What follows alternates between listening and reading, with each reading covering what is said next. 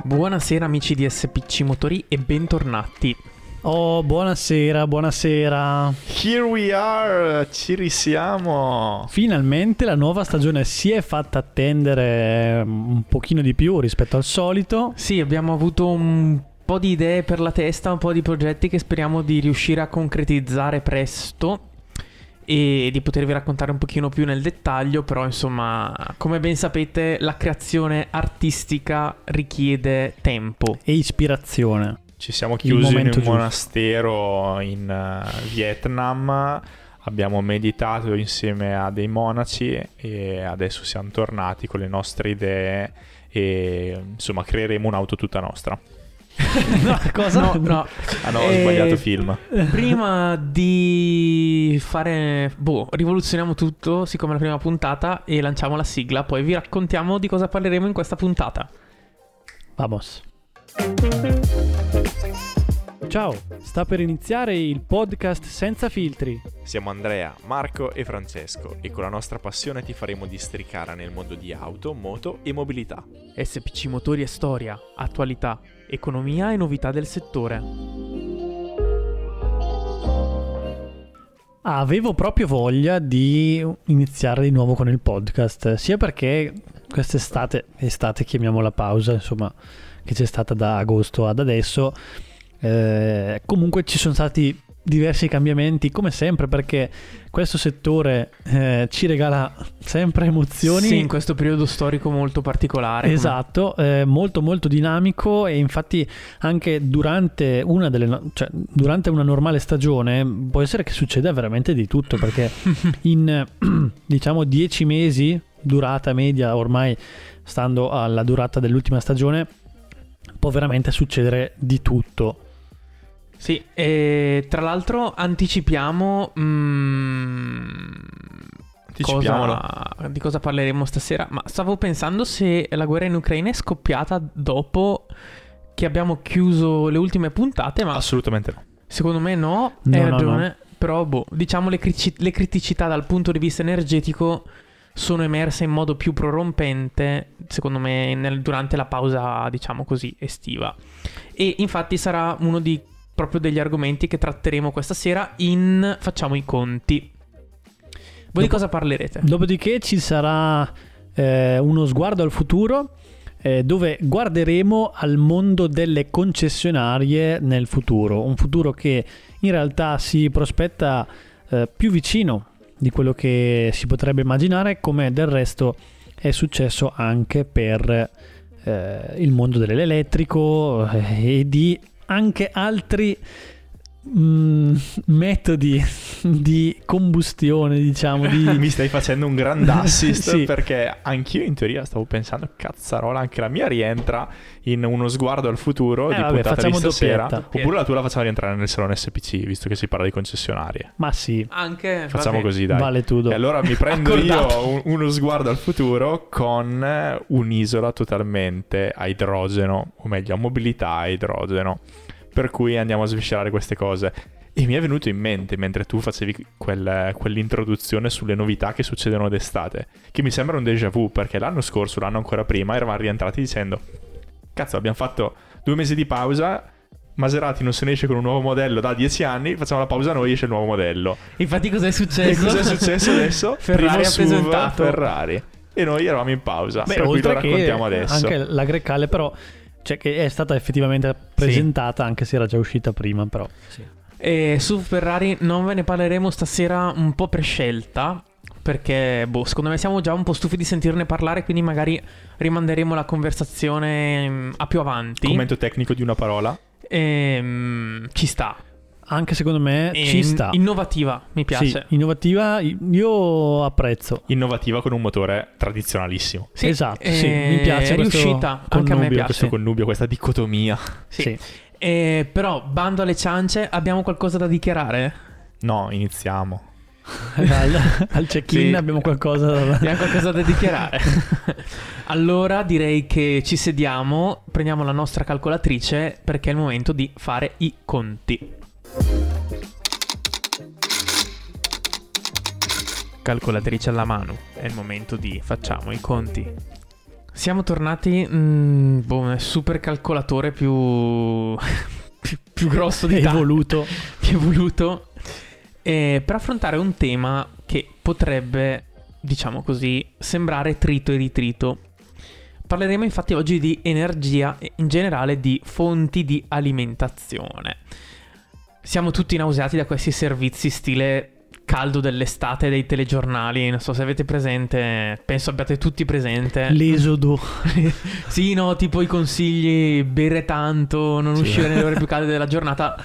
Adesso si è trasformato in stacca il router del wifi quando esci da casa. Esatto.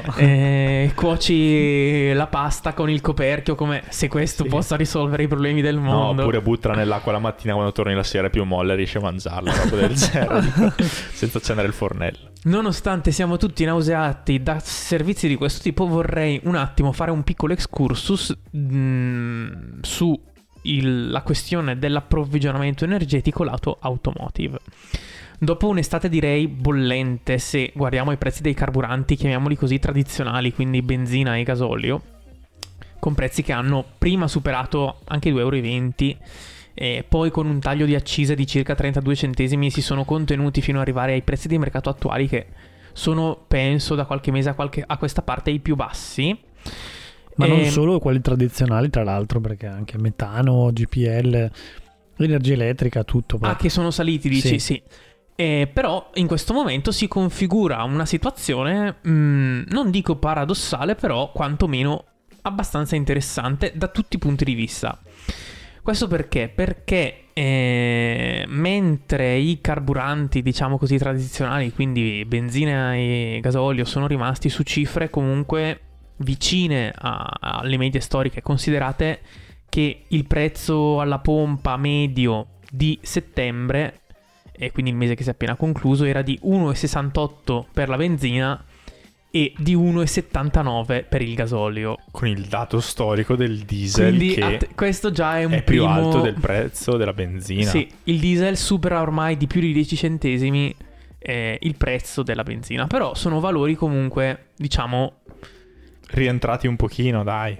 Rientrati, non diciamo nella norma, però che sono a cifre, diciamo così, di crescita inferiori al 20%, chiamiamole così. Per quanto riguarda invece la corrente, l'elettricità, non parliamo neanche del metano, che ha raggiunto prezzi folli, siamo sui €3 al chilo più o meno di prezzo medio in Italia in questo momento, tant'è che nonostante il mercato dell'auto abbia ancora difficoltà di approvvigionamento, stavo aiutando un amico nella ricerca così e ho realizzato che le auto disponibili ovunque sono tutte quelle a metano praticamente, perché non le vuole più nessuno, ovviamente ci sta. Nel giro di 4 mesi tra l'altro, perché questa cosa qua è secondo me allucinante. E pensatelo anche nel settore dei veicoli industriali, tutti quelli che compravano un trattore, inteso come camion, un trattore stradale inteso come camion, a metano, si sono trovati con una fregatura pazzesca, perché poi su quelle tratte lunghe, su quei consumi lì, cioè si parla di migliaia di euro. Questa è stata veramente una botta, anche perché di fatto il metano è stato per tanti anni considerato una delle alternative più green a benzina e gasolio, quindi green ed economiche. Ed economiche anche, tra l'altro. Però io il focus, al di là di questi ragionamenti più sui combustibili tradizionali, volevo un attimo spostarlo sull'elettricità. Non vi dirò nulla di nuovo, sappiamo i prezzi, tra virgolette, che girano. Vorrei portare la vostra attenzione sul prezzo che entrerà in vigore a ottobre. Prendo come riferimento il mercato tutelato della corrente, per comodità, cioè è un riferimento abbastanza, diciamo così, standard. Dal 5 ottobre il costo del kilowattora ammonterà... Dal 5 ottobre, in realtà, quando voi ascolterete, il 5 ottobre sarà già passato, però insomma... dal 5 ottobre il costo del kilowattora ammonta a 0,50 centesimi di euro, quindi 50 centesimi al kilowattora. Media nazionale? Questo no, è il prezzo del mercato tutelato, quindi è il costo della corrente che un italiano che non ha accordi particolari nel mercato libero paga la corrente a casa sua. Quindi arrotondiamo 50 centesimi al kilowatt. Ora trasferiamo tutto questo discorso in un'auto elettrica. L'auto elettrica, che ha una batteria diciamo mediamente quelle che hanno un'autonomia sui 400-450 km reali hanno una batteria di circa 70 kWh, quindi siamo su un costo di ricarica di 35 euro, più o meno, sono tutti arrotondamenti, 35 euro per fare circa 400 km, sono tutte approssimazioni, caricandolo l'auto a casa. Quindi non so se ricordate le prime elettriche, quando si ragionava sui vantaggi, e tra i vantaggi c'era proprio l'economicità della percorrenza, no? Certo. E questo si diceva perché? Perché questo è il prezzo medio, si chiama PUN. Noi pagavamo la corrente circa 6 centesimi al kWh. Cioè, no, questo un anno fa, non... no dai, non un anno fa, un anno e mezzo fa. Non so se... Più di 8 volte tanto, in sostanza. Cioè, non so se vi rendete conto. Allora caricare l'auto sarebbe costato tipo 10 euro più o meno. Una cosa... No, di meno, cosa dico? Facciamo i conti, oggi con la matematica non ci siamo, però... No, il concetto comunque è trasferito, cavoli. È l'economicità che magari... Allora, facendo un'analisi completa, l'economicità nella scelta di un'auto elettrica è sicuramente la cosa che... spinge secondo me una persona a passare magari da un motore termico ad un motore elettrico, ma una volta che ce l'ha lo ricomprerebbe un'altra volta, non solo per l'economicità, ma per tutti gli altri vantaggi che porta. Sono d'accordo. Io però a questo punto aggiungerei un ulteriore tassello, perché se noi la macchina non la carichiamo a casa, ma la carichiamo alla colonnina, dobbiamo scontrarci con le tariffe invece alla colonnina, che sono ben diverse. Esatto. Questi sono i prezzi di Enel X a partire dall'8 ottobre. Se carichiamo in corrente continua fino a 150 kW, il costo dell'energia è di 0,89 centesimi. Cioè, 89 centesimi al kWh. Vuol dire che per caricare la famosa auto con la batteria da 70 kW spenderemo circa 60 euro. Concedetemi gli arrotondamenti. E questo quindi è il ragionamento che ti fa tornare all'auto termica. Bravissimo. Abbandonando tutti i vantaggi. E qua voglio dire, ma anche perché facciamo cosa succede? Cioè... Esatto. Facciamo il conto di un'autonomia media di un'auto di un'auto elettrica. Discorso, sì. Già di quel 70 kW sono circa 450 km. Se un'auto diesel fa un pieno, ciao che 400 km. Qua attenzione, perché il tutto sta prendendo una piega un po' strana, nel senso che diciamo ormai abbiamo capito tutti che dobbiamo passare all'elettrico, o comunque a dei combustibili che non siano i combustibili fossili. Poi ci sta di mezzo un mondo, però questa situazione particolare, contingente di mercato, secondo me frenerà tantissimo questa transizione. Voi per i costi delle auto elettriche, che comunque oggettivamente costano di più di quelle tradizionali, voi per il costo dell'energia, che ha cifre ormai che non hanno senso più di essere confrontate con quelle dei carburanti tradizionali. Che succede? Vero, BMW e Mercedes tra l'altro sono due brand, per esempio, che stanno ancora puntando molto sul diesel, e ho visto recensioni per esempio della nuova X1, hanno dato in mano ai tester la 150 cavalli diesel. Che no, dici, per forza va in giro a fare i 22 al litro con quella macchina, cioè, lì. Capito? Dici, sembra una cosa obsoleta, e invece sono le tecnologie ancora più raffinate che troviamo in circolazione, perché sì, perché sono con super loro collaudate, anni e anni di migliorie. Tuttavia, secondo me, sì, questo sarà un freno momentaneo, ma chiaramente gli investimenti che ormai le case hanno fatto per la transizione elettrica sono... troppo grandi per tornare indietro. Irreversibili. No, la cosa che mi sconvolge, e poi magari chiudiamo questa parentesi, è la volatilità. Cioè, nei carburanti, se noi analizziamo la storicità, e io l'avevo fatto, cioè, non è mai successo che il gasolio passasse da 1,50 euro a 8 volte tanto, a 8 euro al litro, praticamente 9 euro al litro, 10 euro al litro. Nemmeno con la famosa crisi del petrolio anni 70, è vero. I prezzi sì, hanno avuto delle oscillazioni importanti, però diciamo le soglie erano... Sopra i 2 euro al litro difficilmente. Sì, o comunque diciamo con, non so come dire, dei cambiamenti però tipo lenti, non so come dire. Cioè, qua la corrente che io a casa mia ho il contratto bloccato da contratto stipulato 1 anno e mezzo fa a 0,10 al kilowattora e la sto pagando ancora a 0,10 per questo, ma è per me sconvolgente che il prezzo di mercato di oggi sia 5 volte tanto. Cioè, questa cosa secondo me è fuori dal mondo. È vero, parliamo di oscillazioni molto importanti e non a caso questa crisi è chiamata crisi energetica. Sì. Crisi energetica forse è la prima grande crisi energetica che il mondo attraversa. E l'Europa, l'Europa.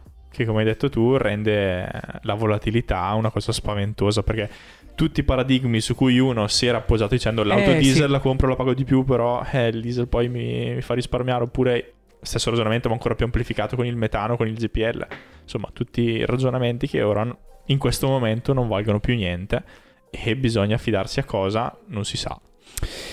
Bisogna affidarsi al SPC Motori, il primo podcast italiano di motori e mobilità. Diciamo a noi quale vetture comprare. No, allora in tutta questa incertezza e in tutta questa crisi, dacci qualche certezza tu, Andrea. Qualche certezza non ce l'ho purtroppo neanche stavolta, ma diciamo dobbiamo adeguarci, no? Perché alla fine l'uomo è arrivato ancora al 2022 dopo Cristo proprio per la sua capacità di adattarsi alle situazioni, mentre altri animali sul pianeta Terra si sono estinti perché non hanno saputo adattarsi a un ambiente in continuo cambiamento. Sarà arrivato il nostro momento. Stai per caso per annunciare la prossima rubrica? E quindi qui lancio la rubrica Il Salone SPC in accordo col mio collega Francesco che me l'ha gentilmente concessa, e quindi sigla. Sarebbe la mia comunque se il salone. Sì, no, perché mischiato tutto. C'è odore di auto nuova e il Salone SPC. Ok, ci siamo, quindi parliamo ancora una volta di innovazione, perché ci piace, non siamo dei conservatori, cioè ci piacciono le auto storiche, sì, ma siamo comunque molto attenti al dinamismo un po' di questo mercato, che è poi quello che ci fa fare una puntata nuova ogni 2 settimane. Grazie. Grazie alla corrente che costa 60 centesimi. Esatto. Infatti siamo qua al buio con solo i microfoni, per un criceto che ci alimenta i microfoni. Stiamo pedalando nel frattempo sotto il tavolo. Prendo spunto da una intervista all'amministratore delegato di Smart Italia, Lucio Tropea, pubblicata nel giugno pubblicata nel giugno 2022, quindi piuttosto recente, che parla di come anche i concessionari si stanno per trasformare, quindi dovendosi adattare per forza di cose a questa transizione non tanto elettrica ma proprio nel modo di mercato proprio, cioè nel modo di acquistare l'auto, che come abbiamo visto già per altre tipologie di prodotti merceologici di consumo sta cambiando. E quindi, cioè, nonostante si parli di cifre più grosse rispetto a un paio di jeans, ma il concetto è sempre quello. Sì. Allora, il vecchio sistema dei concessionari, vecchio chiamiamolo ormai, visto che siamo attuale, 10 anni avanti, in estrema sintesi prevede che il concessionario acquista un certo numero di auto, le salda alla casa costruttrice e le vende decidendo quale sconto applicare, e quello che gli resta in tasca è suo e quello è il suo guadagno, fine. Quindi è letteralmente un rivenditore alla fine, no? Sì, con dei target abbastanza... sono nuove, ma esatto. Poi i target imposti dalla casa. Sì, anche gli sconti non sono proprio a sua totale discrezione. Esatto. Stiamo comunque così, in estrema sintesi. La cosa che invece cambierà e comunque è destinata a modificarsi, ma che in particolare parliamo... di Smart in questo caso, ma solo perché ho trovato appunto questa intervista, ma in realtà vale un po' secondo me per tutto il mercato, è che con il metodo tradizionale il concessionario deve appunto intanto finanziare l'acquisto delle auto, e in alcuni casi si trova anche in situazioni di obsolescenza se il mezzo non ruota velocemente, tralasciando il fatto che nell'ultimo periodo questo problema non c'è, nel senso che i piazzali sono tra virgolette vuoti, quindi c'è più domanda che offerta, mentre fino a prima diciamo in buona parte era al contrario, nel senso che il concessionario, sai, il chilometro zero, cioè i piazzali pullulavano abbastanza di vetture e il concessionario voleva liberarsene, no? In qualche modo. Con il nuovo sistema, il concessionario, che diventerà invece agente, ha un margine noto in partenza. Sempre parlo del modello di business di Smart in questo caso, ma ripeto, secondo me potrà valere un po' per tutto il mercato. Quindi ha un margine noto in partenza deciso dalla casa madre, non ha stock, quindi non deve acquistare nessun tipo di... non acquista vetture, non ha quindi il problema dell'obsolescenza e del piazzali pieni, bla bla bla, perché lo stock se lo gestisce direttamente la casa. Tra l'altro, nel loro modello in particolare di Smart, tutta la gestione dell'usato rimane tradizionale, quindi ciò che viene dato in permuta viene dato al concessionario. Viene dato al concessionario e lui decide lui cosa farsene e via. Quello rimane un modello imprenditoriale classico, diciamo. Quindi loro di Smart, per esempio, prevedono gli stessi margini per qualsiasi canale, quindi che si tratti di acquistare online o di andare in concessionario, al consumatore finale non cambierà niente, nel senso che sarà un po' come gli abbonamenti telefonici, no? Cioè tu puoi tranquillamente abbonarti a una nuova compagnia dal tuo smartphone seduto sul divano, oppure entrare in un negozio fisico, negozio, team, quello che è, e semplicemente quello che fa l'operatore del negozio è assisterti nella procedura, ma fondamentalmente è solo per gli utenti pigri dell'internet, oppure per chi, vabbè, cammina, passa di lì, ah sì, guarda che cambio abbonamento, però cambio, cioè, macchina di fatto, esatto, cioè di fatto la procedura e le condizioni di vendita non cambieranno. Con questo nuovo sistema, appunto, quindi si toglie anche un po' l'imbarazzo della trattativa del tipo, ma sì, guarda, sai, quando il venditore ti vuole poi imboccare, un po' convincere, tirare dietro quella vettura che già lì ferma, no? Sì, no, un bel allestimento ce l'ho, ma ti faccio il prezzo. Cioè qui è il consumatore praticamente che decide, perché ha un'ampia scelta e può decidere tra uno stock di vetture che non sarà più solo quello che c'è cioè solo le auto che possiede il concessionario, ma tutte quelle del marchio, quindi sia quelle che sono sulla nave che stanno arrivando, che stanno attraversando il Mediterraneo, sia quelle che sono ancora in produzione, cioè, quindi non ci sarà più quel problema di guarda sì, ce ne ho una già pronta consegna, tutte queste cose qua. Un po' come quando non so, ti avvicini a un Apple Store di turno e tu sai che bene o male lì o da un'altra parte il prodotto è quello, basta, tu cioè, e cosa ne pensi? Scegli il giga, scegli il colore, basta. Esatto. Ma qui sorge la mia domanda, nel senso che come col prodotto Apple puoi scegliere quelle due cose lì, quelle tre cose lì, con l'auto però non è così, o meglio, ad esempio con le Tesla è così perché hai quattro colori da scegliere, tre cerchi, sì, e poi poco altro. Anche un consumatore non tanto esperto riesce a scegliere la sua vettura da casa, mentre con le auto a cui siamo abituati, dove parti da un listino bassissimo, o meglio bassissimo rispetto al potenziale che puoi raggiungere, okay, con gli optional, diciamo così, è già più complesso, perché il venditore spesso ti assiste anche in questa cosa, magari ti rifila optional che non ti servono, oppure è bravo e ti fa configurare un'autovettura come si deve. E qui come si farà? È vero, infatti, scusami, pongo un problema anche un po' più comunista, passatemi il termine, nel senso che... Ma sì, tanto ormai siamo un paese fascista. Successo che questo nel frattempo. No, nel senso che secondo me il problema che si pone è, ma il libero mercato dov'è? Cioè, perché prendiamo per esempio, non lo so, BMW a Brescia, no? Ci sono due concessionarie che fanno le loro politiche, due concessionarie diverse, di due proprietà diverse, che fanno le loro politiche di acquisto, le loro politiche di prezzo, mentre se si va con tutto questo discorso di agenzie eccetera, il prezzo è quello.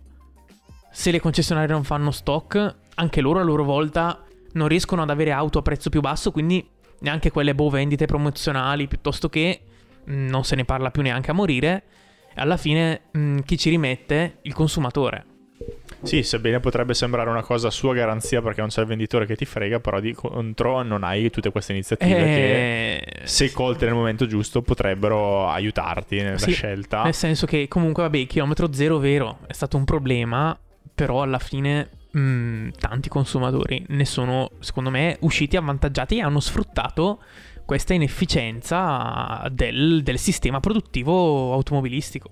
Magari la concessionaria sa che ha quel margine fisso, ma può decidere di, tra virgolette, mangiarselo facendo un prezzo inferiore rispetto al concorrente, oppure, altra opzione, la concessionaria che riesce a vendere, la gente che riesce a vendere di più, magari ha addirittura dei prezzi più favorevoli, un margine, la casa madre dice: guarda, tu sei bravo, ti do un margine un pochino più elevato, e quindi lui ha più... Sì, saranno dei target che possono raggiungere con questa sorta di premi che saranno riconosciuti poi, oppure per l'anno successivo in base a quanto vendono. Tutte strategie commerciali che riusciranno ad adottare. Esatto. Tutto questo poi impatterà ovviamente anche sulla fisicità dei concessionari, che andranno... cioè non saranno più quei mega showroom, no? Con anche appunto il famoso piazzale con dentro le auto acquistate dalla concessionaria stessa, ma semplicemente può essere che ci siano magari addirittura concessionarie per le case automobilistiche che hanno vetture di un po' tutti i segmenti, magari un'agenzia, uno showroom per vetture dal segmento C in giù, faccio per dire, e magari uno showroom più, tra virgolette, di lusso per vetture dal segmento D in su, no? Immagino. E comunque sia, appunto, andrà a ridursi molto la dimensione proprio fisica e i costi fissi di questi concessionari classici. Vedremo. Detto ciò, manca solamente la rubrica che ho shippato a zambo, ossia uno sguardo al futuro, che mi lancio da solo.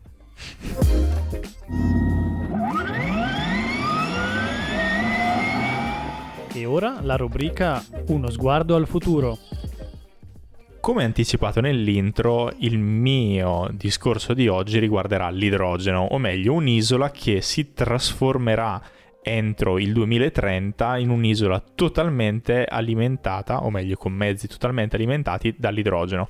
L'idrogeno è spesso sulla bocca dei produttori, in quanto sarebbe stata forse un'ipotetica alternativa all'elettrico, e c'è sempre, secondo me, almeno io ho il dubbio, era un'ipotetica alternativa oppure potrebbe essere una cosa ancora in fase di sviluppo. Probabilmente, visti tutti gli investimenti fatti adesso sull'elettrico, passare poi all'idrogeno sarà uno step ancora lontano, perché prima bisognerà un pochino, come dire, monetizzare un po' l'investimento che le case hanno fatto sull'energia elettrica, sulle alimentazioni elettriche, sebbene anche l'idrogeno derivi tutto dall'energia elettrica.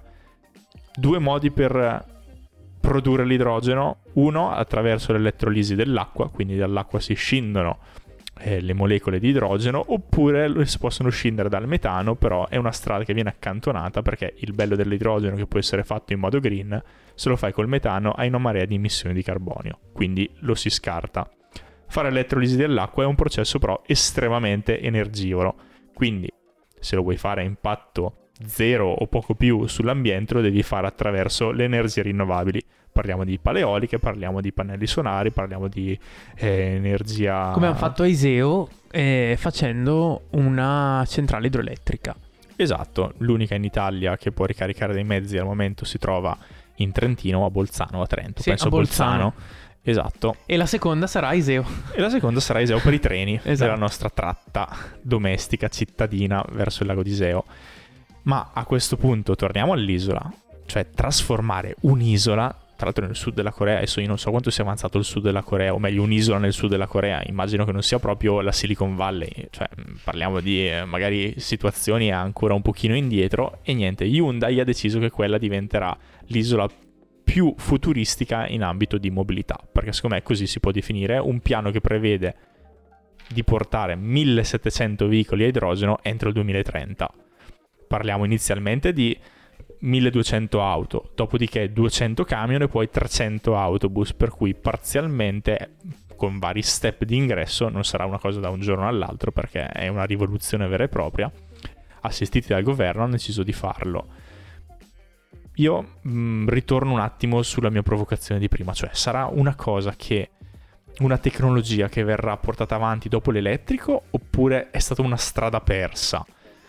A questo proposito io svelo che il progetto dell'idrogeno, non sono un ingegnere, non sono un tecnico del settore, però è sempre un progetto che mi è piaciuto tanto che, vi racconto anche un po' di fatti miei, l'anno scorso c'era aperta una campagna di crowdfunding di un'impresa tutta italiana della Motor Valley che stava sviluppando delle celle a combustibile in idrogeno. Io ho deciso di finanziare questo progetto, sono diventato un piccolissimissimissimo azionista di questa azienda e lei tuttora sviluppa queste batterie che più o meno recentemente Toyota ha deciso di adottare questa tecnologia per portarla nel suo dipartimento di material handling, cioè tutti quei veicoli che servono per il trasporto merci interno agli stabilimenti produttivi. Parliamo di muletti che potevano essere endotermici o elettrici, adesso Volvo fornisce anche ad idrogeno, ossia viene installata una centrale ad idrogeno nell'azienda. Parliamo ovviamente di piccole e medie imprese, devono essere aziende che hanno un parco mezzi interno importante, sostanzioso, per riuscire a sostenere l'investimento, e l'idrogeno viene portato lì. Forse questa, al giorno d'oggi, per chiudere un po' il cerchio che abbiamo aperto prima, potrebbe essere un'alternativa che si rivela essere ancora autosostenibile al di fuori di tutta la volatilità che il mercato ha dimostrato di avere in questo periodo. Nel momento in cui l'energia per fare l'elettrolisi dell'acqua la produco io grazie alle energie rinnovabili, cioè ai pannelli fotovoltaici che ho installato, alle pale eoliche o tutta la serie di energie rinnovabili che adesso ci sono a disposizione, e mi alimento i miei veicoli con l'idrogeno ricaricandoli in 3 minuti invece che dovendoli attaccare alla colonnina tutta notte, che magari faccio i turni, non posso neanche attaccarli di notte, forse potrebbe essere anche una soluzione che, se intrapresa prima o se intrapresa un pochino più fortemente adesso, potrebbe portare delle soddisfazioni, non solo a me in qualità di azionista di questa piccola azienda, però anche al mondo intero. Io faccio una piccola parentesi, la Corea del Sud ha lo stesso PIL pro capite dell'Italia. Ecco, per cui sono molto indietro come noi. Comunque, esatto, cioè, giusto così per darti un... Ma è un'isola della Corea del Sud o del sud della Corea? Un'isola della Corea del Sud. Ok, quindi... appartenente alla Corea del Sud. Quindi non abbiamo tanto da fare i ganzi da questo punto di vista. No. Detto ciò, secondo me, cavoli, avremmo dovuto forse dirlo nell'intro. Speriamo che tutti siano arrivati a questo punto, perché non abbiamo raccontato. E tu che sei rimasto solo qui con noi. Abbiamo fatto anche il sito, abbiamo fatto un sito internet. Ah, porco cane. Vabbè dai, lo diremo alla prossima puntata. Lo ridiremo, siamo dei pessimi promotori di noi stessi. È incredibile comunque sia come nel 2022, quando ormai c'è TikTok, tutti stanno su TikTok, chi è che guarda più siti internet, almeno a me personalmente fare il sito internet di SPC Motori mi è sembrato un momento di ufficialità incredibile, cioè abbiamo un sito internet. Secondo me rende ufficiale un po'... Cioè, non bastavano 10 profili sulle piattaforme, certo. Spotify ovunque, Castbox e tutto, sì. TikTok, Instagram. È vero. Sito internet. Sì, secondo me ci sono tante cose che non abbiamo detto in questa puntata che ci verranno in mente. Tipo il compleanno di Zambo, tipo, anche. Non sì, però... Ciao, Zambo. Grazie. Però così è proprio il bello della diretta, no? Quindi ve le racconteremo nelle prossime puntate. Seguiteci. Un motivo in più per continuare a seguirci. Followateci, scriveteci. Abbiamo anche un form sul sito dove potete mandarci... anche a fanculo se volete. Sì. E ora andiamoci perché ci è arrivato il delivery 10 minuti fa. Esatto. Si sta freddando. Ciao a tutti. Ciao a tutti, buona serata. Ciao ciao.